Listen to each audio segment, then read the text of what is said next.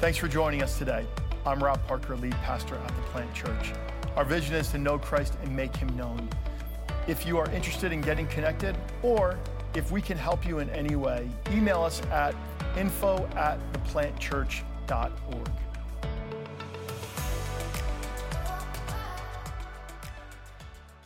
Um, it's so funny because the last couple weeks, uh, Stephen Nieves has come up to me. And he says, The way you preach, you wouldn't get away with in a lot of churches. He said that. He said that. He said, If you were at my old church, your message of discipleship would not happen. He's like, You bring the gospel in a way that you challenge us in such a way to really question what God is up to. And I was just like, no, this is, this is like, this is always what we've done. And he says, maybe what you've done, but not what other churches. And I really sat on it and I thought about like, wow, is that true? And what happens is, is that there's oftentimes a lot of hard passages in scripture that we just kind of jump over. Do I get an amen for that? Right? Past, pastors don't want to preach the hard stuff. When they don't realize that the people in their congregation is dealing with the hard stuff and they don't have answers and they don't know what to do. So for me, I feel like when I look at the hard stuff, that's when God does his best work. And when we're called to be a follower of Jesus, there are things that, that literally rub us wrong that we have to wrestle with. And so, what we've been talking about is discipleship. We love talking about Christianity, we love talking about coming to faith, but do we like talking about what it means to follow Jesus? You see, what we've been talking about the last few weeks, there's, there's a couple different words kairos, divine moments when Jesus just shows up and we have to respond to it. And if we don't respond to it, we're going to miss what God is doing in the moment. And each of us have always had kairos moments. Every single person you know has had a kairos moment. The question is whether or not they will respond, right? God is at work in everybody's life. God wants everybody to come to know him. The question is are, are we in tuned in such a way that we're willing to respond to the things that God is laying on our hearts? Right? That's a kairos moment. Two, metanoia means change of mind. When he said repent, he said change your mind. Change the way that you see God, you perceive God, and the way you see yourself in light of Him. And that's the 180 we talk about.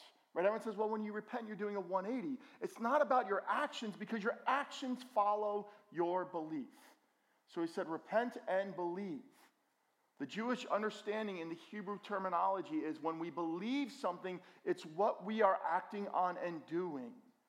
And so there's this tension that God is up to something, that in these moments, He's drawing us closer to Himself, and he's saying, I want you to start seeing you differently than you viewed yourself. And I want you to trust that as you have a change of mind, you're going to start behaving in a completely different manner.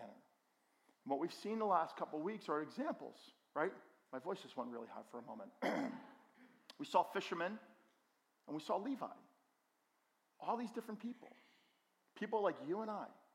People that are just in the norm, in the mundane, just trying to figure this life out.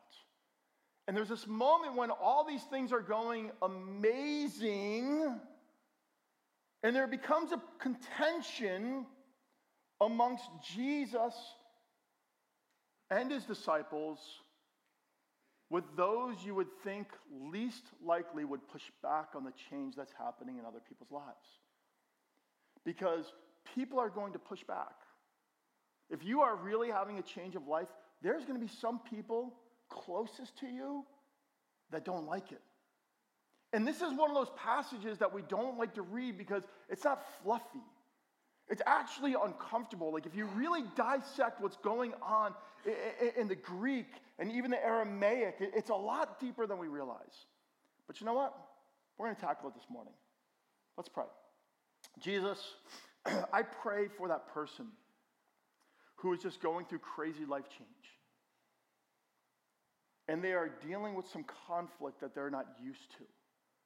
And that conflict is pushing them in a direction that potentially could scare them away from what you're already up to. God, I ask you for, for those who really want to see the Holy Spirit do something beautiful in their life. Do something in a way that shifts the direction of what has been happening.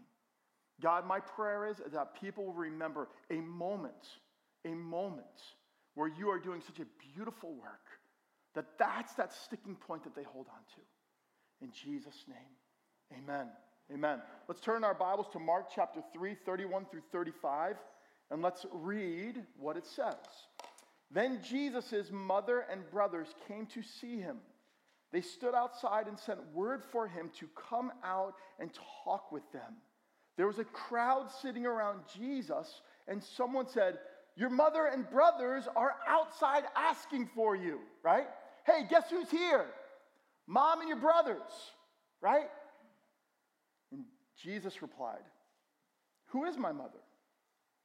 Who are my brothers? Then he looked at those around him and said, Look at these. Look, these are my mother and brothers. Anyone who does God's will is my brother and sister and mother. So let's talk about the setting. Mark chapter 3. There's 16 chapters in Mark. And, and I need to say this every gospel's word is God's word. Amen? But there's something very unique when multiple gospels bring up the very same passage. So Matthew, Mark, and Luke all share this same passage. So there's something significant that we have to hold on to, meaning not for everybody, but for most, there's going to be a place of conflict that's going to happen. So Jesus is doing all this amazing work. All these people are following him. He was already healing and doing all these things before he even gathered his disciples.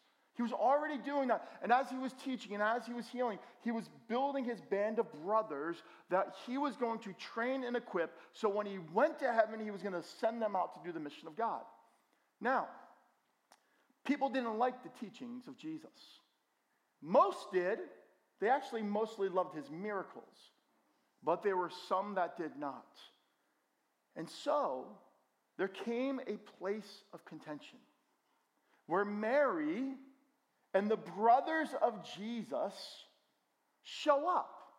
Now let's remember this. Were there other times in Scripture where Jesus had conflict with his family because of the mission of God? Yes.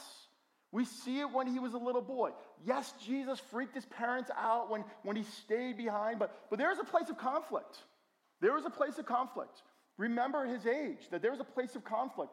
But then, if you read John chapter 7, so everyone, you can write this down. John chapter 7, you can go back and look it up. There was a conflict between Jesus and his siblings. And so, what had happened was, is that there was a, an issue going on with how Jesus was doing ministry, what he was preaching, the signs and wonders, and how he was handling himself. And so when Mary, the matriarch of the family, came with his siblings, this was not a kumbaya, let's sit in on Jesus' teachings. This was actually a place of tension, of conflict. Now, let me say a few things. Mary totally knew who Jesus was. Amen? She totally believed in what Jesus was doing. Amen? But there were also tensions like mothers and children have. Do I get an amen for that? That sometimes if they're not doing it our way, we want it done a little bit different. Think about when Jesus turned the water into wine. Mary forced Jesus to do something. Mommies, did you ever force your kids to do something they didn't want? Do I get an amen?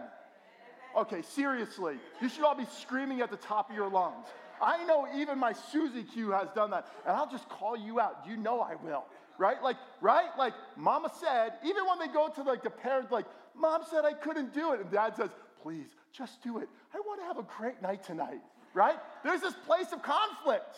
But we don't really know how this all unfolded. Were the siblings actually mad at Jesus and said, Mom, you got to stand up for us? He'll only listen to you. Because at this point, Joseph had passed away. And so mom was the matriarch. And so there's this place of contention. Now, Also, remember when you're studying church history, did all of Jesus' relatives come to know him? No. No. Imagine the missed opportunity. Imagine the missed opportunity like, dude, he was blood. How did I not see it? But that's the setting. There's a place of tension for whatever reason it is that we can kind of like kind of put things together that say this is what's been created. But there's a conflict that's happening that his mother and siblings want to address. And they go to him. So let's talk about cultural familial understandings. Ooh, this is going to make us all feel really uncomfortable. Anyone excited? Right? Anyone? Do I get an amen for that? You think I was excited putting this one together? Oh Lord, we prayed a lot. Me and Jesus spent a lot of time together. Think about this. Culture in Middle Eastern countries, especially ancient Middle Eastern countries, are very different than here in typical USA. Now I'm going to address all this. Most Westerners raise their kids to send them out and figure it out for the rest of their life, right? How many parents, as a youth pastor, say, and their kids would be like 15, I've done my job. I'm like, no, you haven't.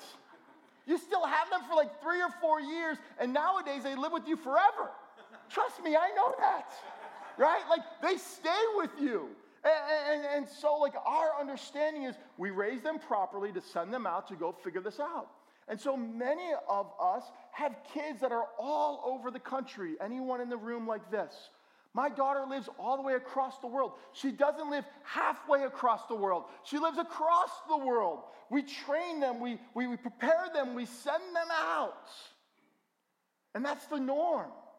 It, it's almost a badge of honor when your child lives away and they're just thriving. As much as we miss them, it's still part of our typical American society. But ancient biblical times, or if you are first gen here in the US, what, right? Right? Yeah. Korean, right? Whether it's Korean or, or, or, Italian, right? Or Irish, or you just name the background like, like family is everything. Think about like a strong Irish Catholic family, right? Let's just call it what it is. Or an Italian Catholic family. Family is everything, right? I mean, it is everything. And so, literally, when you study the people of God, their lineage meant everything. When James and John walked away from, from Zebedee, that was a big deal. That was like a cutting off. Not that they were deliberately trying to dishonor their father, they were trying to honor God, who their father had been pointing them to.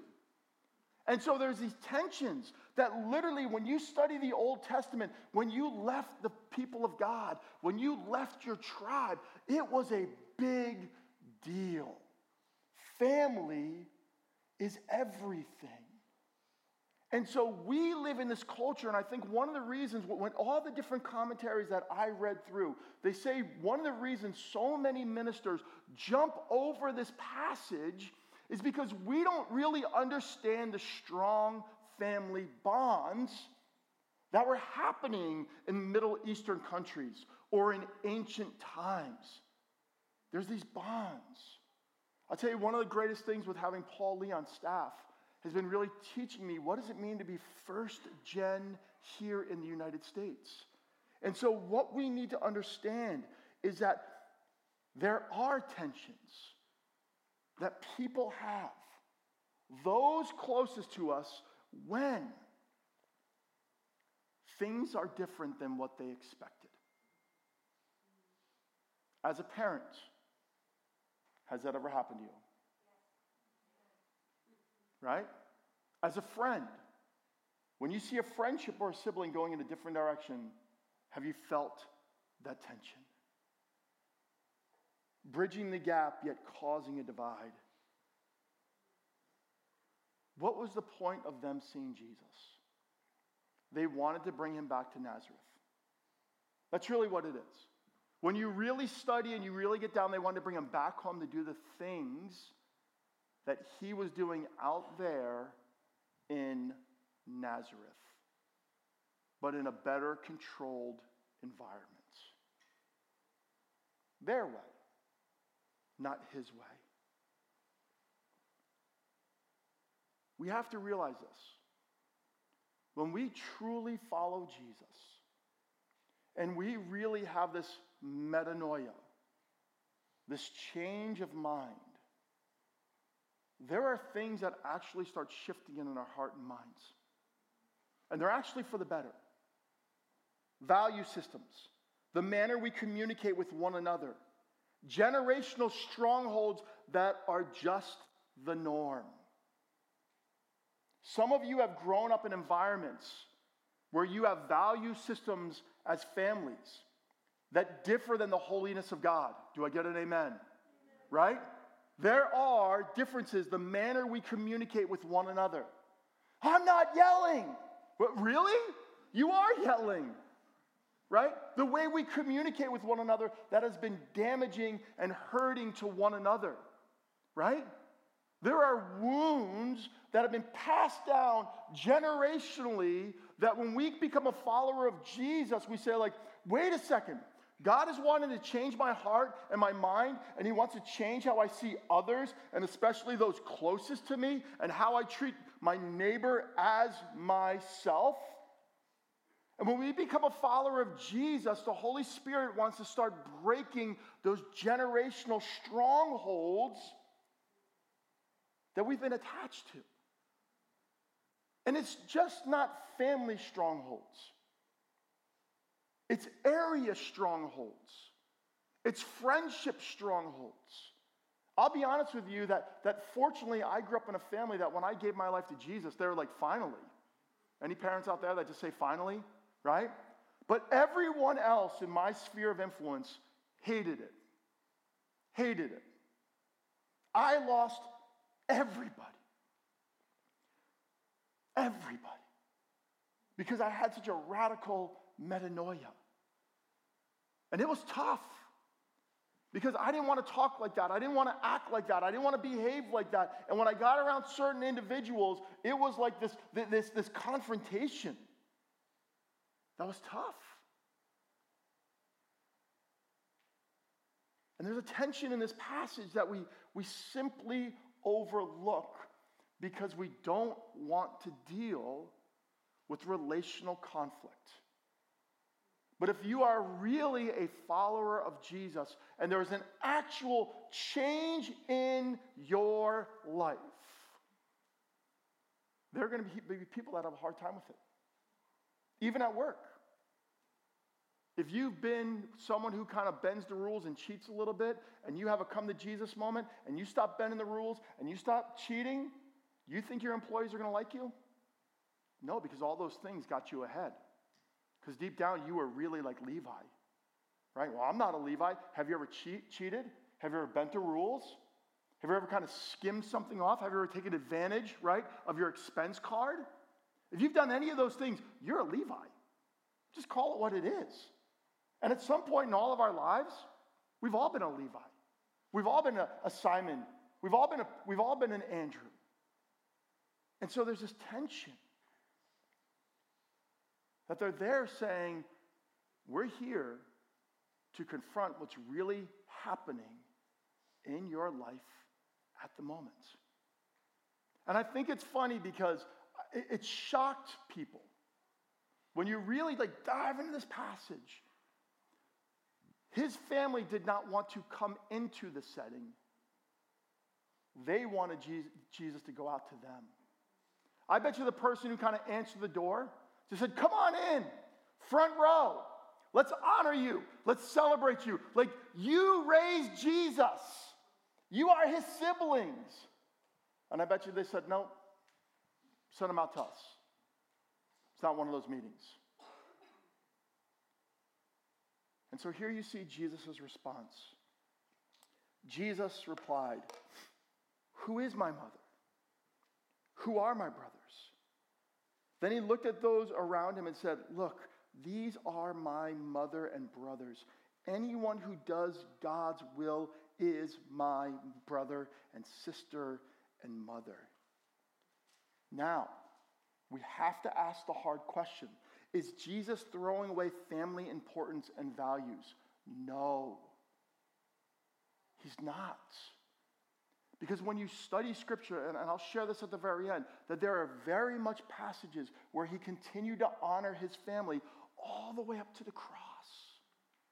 I mean, think about that. One of the last things that he said, he looked down from the cross and he said, John, this is your mother, and Mary, this is your son.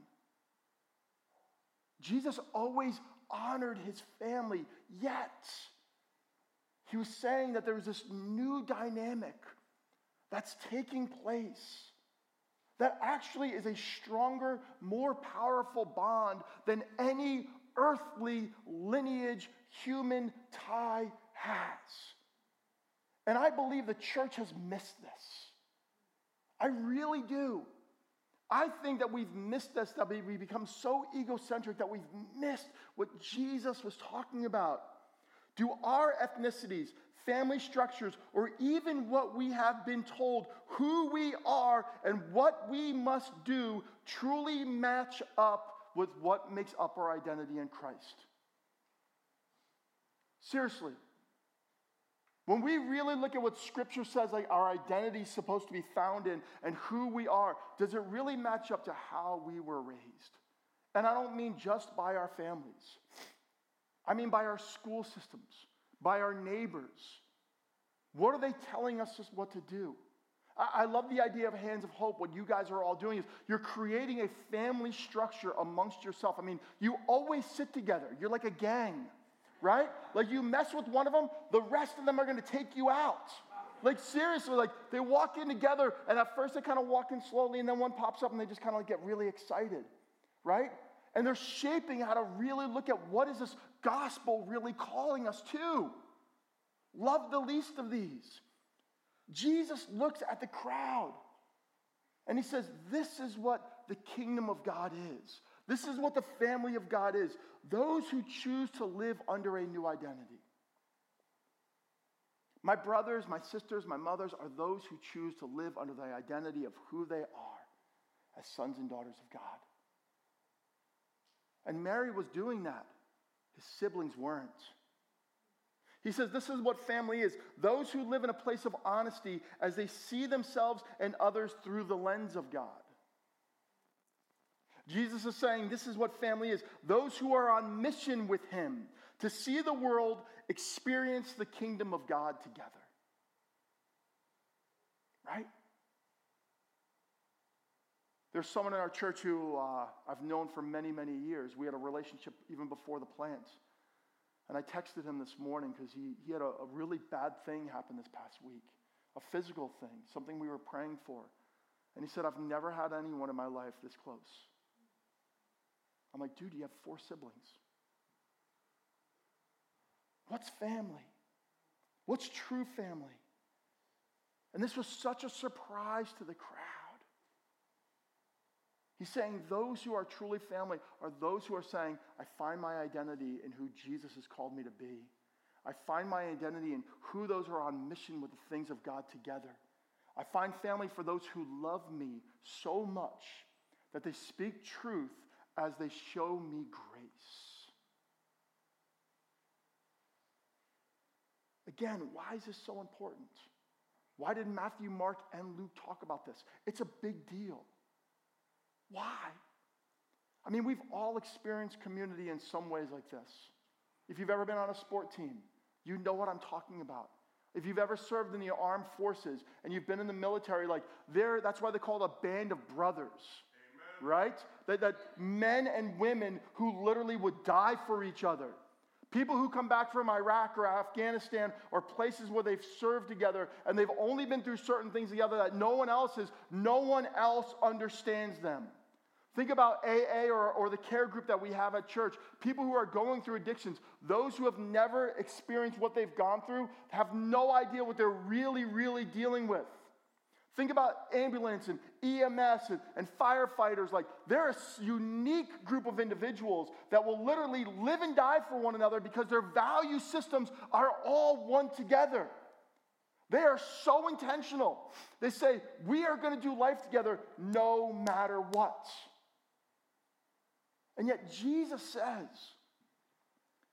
that there's even something bigger than that.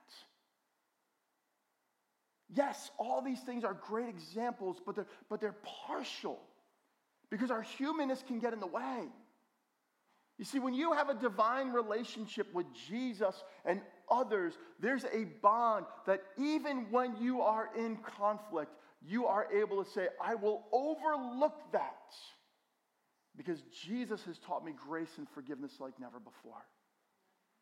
I love that. I love that. I love that there's some people in this room that I've known pre plant that, that we have just walked through life for about 18 years together.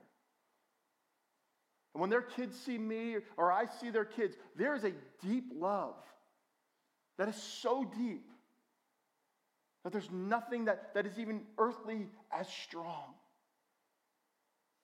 And we as a church don't talk about this. You see, there's a word that Jesus used for the church.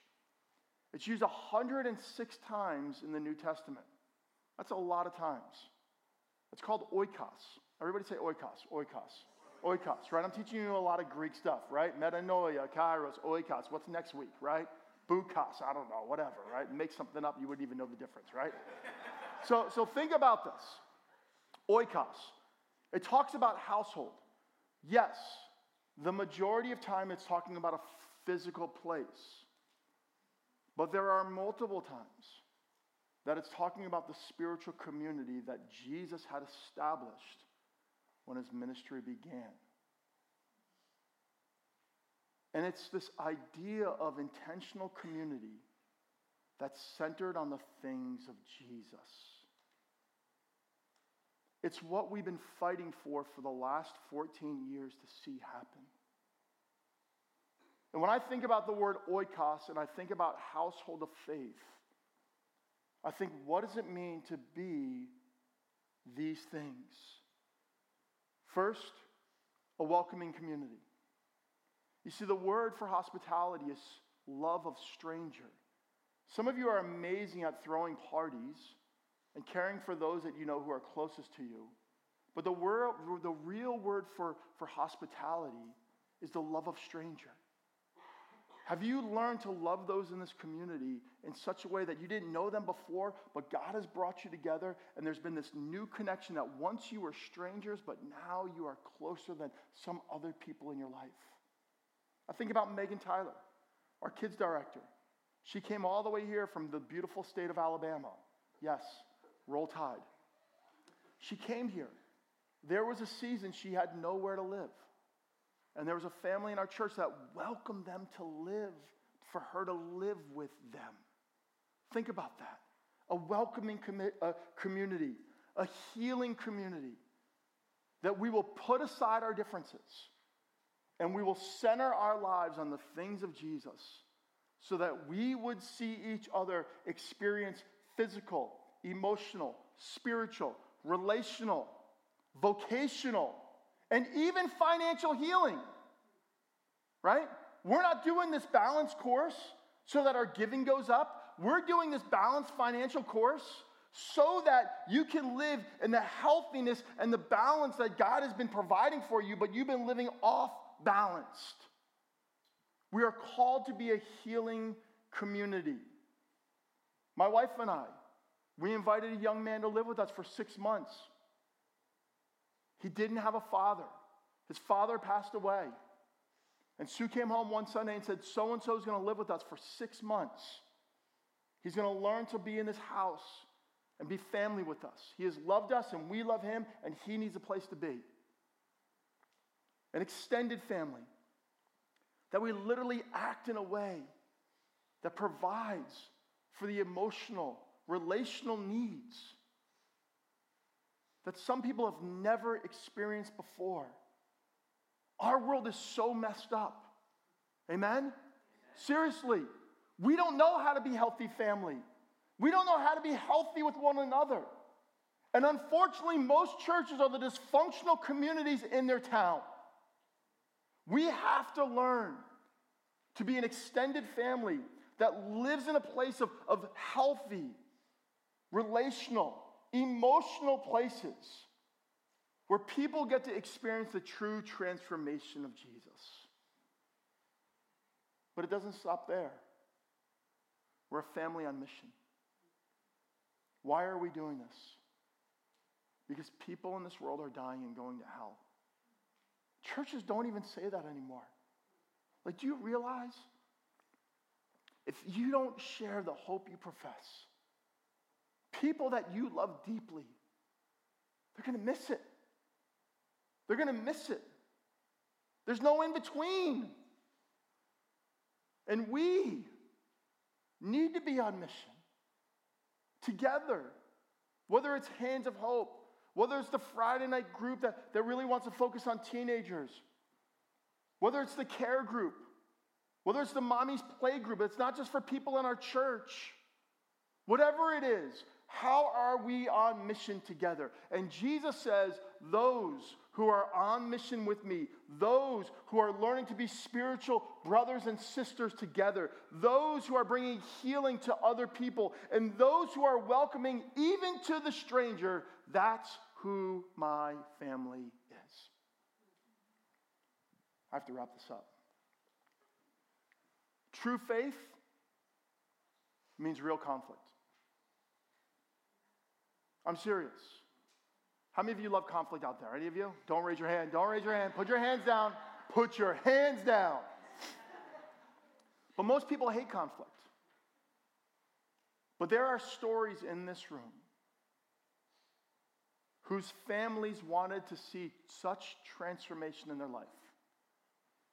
They actually sent their friends or their, their, their, their siblings or other family members to the church to find healing and hope. And the moment there was real life transformation, they started freaking out because their values changed. The way that they were being treated, they would not put up with it anymore. And there was a real conflict. As people see you have a metanoia, change of heart, your new belief systems and values will come into conflict with others. It's true. It's true. As your heart changes and your character and habits become in line with Jesus, others are going to have a hard time with the new you. Amen. It's true. If you've really had a metanoia, there's going to be some places of conflict. As you allow others to invest in you and you invest in new relationships, there will be a conflict of allegiance from them. And you're like, there's no conflict of, of allegiance. Well, you don't spend as much time with us. You talk different. You act different. You behave different. You, you don't participate in the things that, that we've always done our whole life long. And you're saying these things have destroyed me, and you're telling me that I need to change, and this is what God is up to. And Jesus is saying, You in this room, that's what God's up to. Being a disciple is recognizing that conflict against you is not one of the natural world, but that of the spiritual world. Anyone who is in conflict with you is actually not in conflict with you, they're actually in conflict with God. Right? Anyone who is in conflict with you is actually not in conflict with you, but they're in a spiritual battle with God. Look what Paul says Satan, who is the God of this world, has blinded the minds of those who don't believe. They are unable to see the glorious light of the good news. They don't understand this message about the glory of Christ, who is the exact likeness of God. The enemy will blind the people in our life from seeing this, this major transformation in you. And it comes to a place of con- conflict. And we must understand that they are actually not in conflict with us, but they're in, in conflict with, with, with what God is doing in our lives. I mean, I mean, think about Hands of Hope. You started a ministry during COVID. What are you, crazy?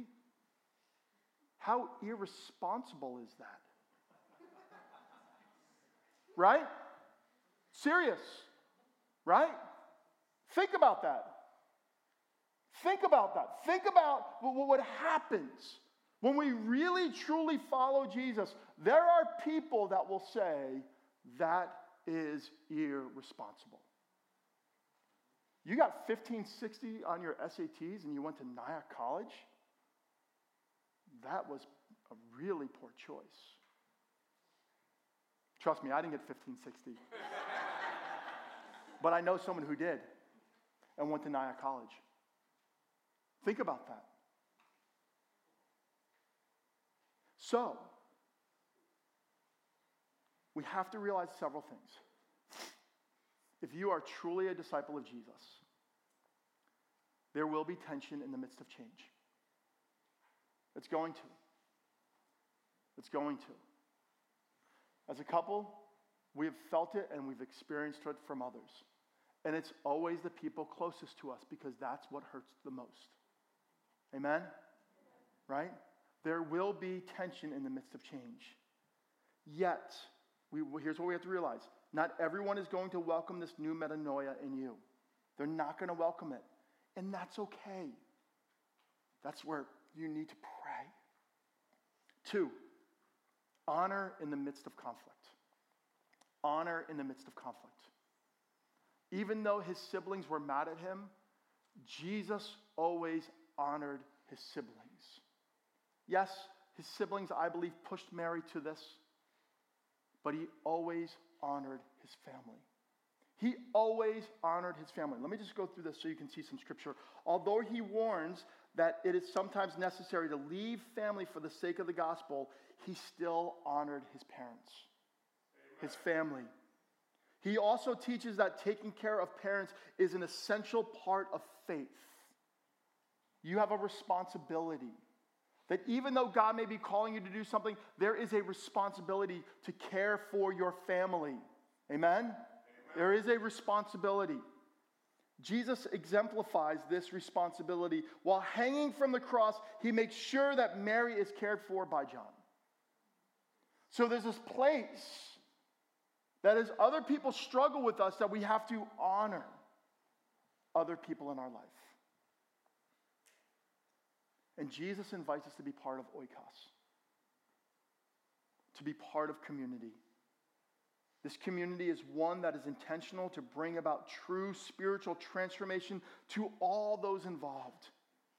This oikos is so powerful. I believe at times it's even stronger than family. You know the beautiful thing of this whole narrative? I said that the majority of Jesus' siblings did not come to know him. Well, his one brother James, when Jesus died and was resurrected, he got it. He got it. I just got chills. Anyone else get chills? He got it. Jesus loved him, honored him, respected him, even as the Father was calling him to do things that James hated. And James became a main leader in the church. And when you open your Bibles and you get towards the end of the New Testament, there's a book written by his brother James. Check this out. This was my final thought. Our oikos even breaks into our family structures. You want to see your family come to Jesus? You honor them in the midst of tension. And as you honor them in the midst of tension, you surround yourself with a healthy community where the metanoia becomes the natural way in which Jesus is working in your life.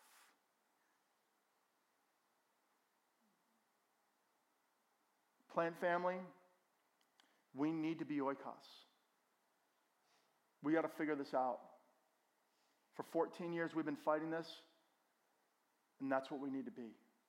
Because when we are oikos, the power of God is so powerful that nothing can steal what he's up to. This is a hard passage. Anyone like reading this passage? Give me an amen. Amen. Yeah, one person, right? but for some of you, this brought clarity. Why are certain people struggling with this transformation? They're going to struggle. Stick with it. Band, come on up because we have to wrap this baby up. We're just going to do the course. Stick with it. Lean into the people that are walking you through your spiritual transformation. If you lean into the hard things that Jesus says, it's because some of the hardest things bring the most spiritual life and our greatest mo- moments of tension. Amen? Amen. Let's pray. Jesus, I hope I did your passage justice. I really do. I know that the hardest passages in scriptures are the ones that have shaped me the most. And God, there is someone in this room that is wrestling with this, this relational conflict that's happening right now because of the deep work you're doing. And there's going to be others that are going to come into places of contention. Whether it has to do with a job change, whether it has to do with how they're raising their kids, whether it has to do with healthy boundaries, we're all going to come into a place of tension. God, I've had that, even with my family.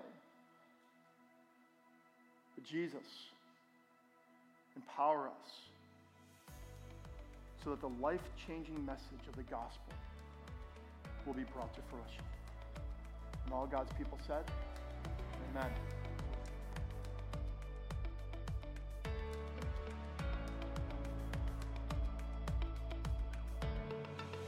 It was great having you with us today. We do hope that this sermon inspired you to know Christ and make him known. For more sermons and resources, please visit us at theplantchurch.org.